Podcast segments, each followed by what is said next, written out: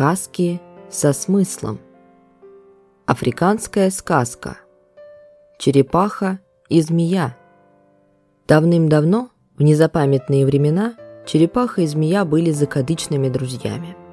Они жили в одном доме и ели из одного котла. Звери глядели на них и радовались такой дружбе. Однажды змея приползла домой страшно голодная.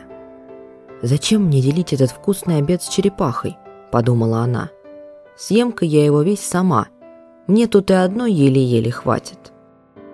И змея обвелась вокруг котла, так что черепахе было не подойти. Черепаха тоже очень хотела есть, к тому же на обед была ее любимая мясная похлебка с бататами, кокосовым маслом и душистыми приправами. Но она не могла подступиться к котлу и молча глядела, как змея поедает их обед. «Почему ты не подпускаешь меня к котлу?» – спросила она наконец. «Я тоже хочу есть. Мы ведь всегда обедали вместе». «Я больше тебя», – сказала змея. «Видишь, я несколько раз обвелась вокруг котла. Стало быть, я сильнее, и потому весь обед мой». Так змея и съела всю похлебку одна. Черепаха задумалась. На завтра она сплела из тростника длинную веревку – привязала ее к своему хвосту, другой конец обмотала вокруг котла и начала есть.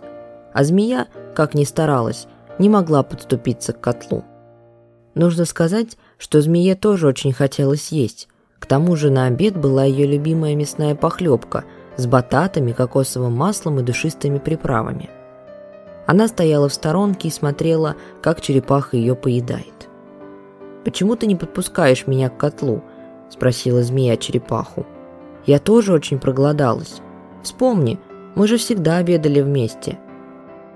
«Вчера сила была на твоей стороне», – ответила ей черепаха, – «а сегодня на моей». Так змее не досталось ни кусочка. Когда надо, то и слабый становится сильным. Эта короткая сказка учит нас быть добрыми и щедрыми со своими друзьями. Также друзей не стоит недооценивать, они могут быть гораздо сильнее вас, как физически, так и морально.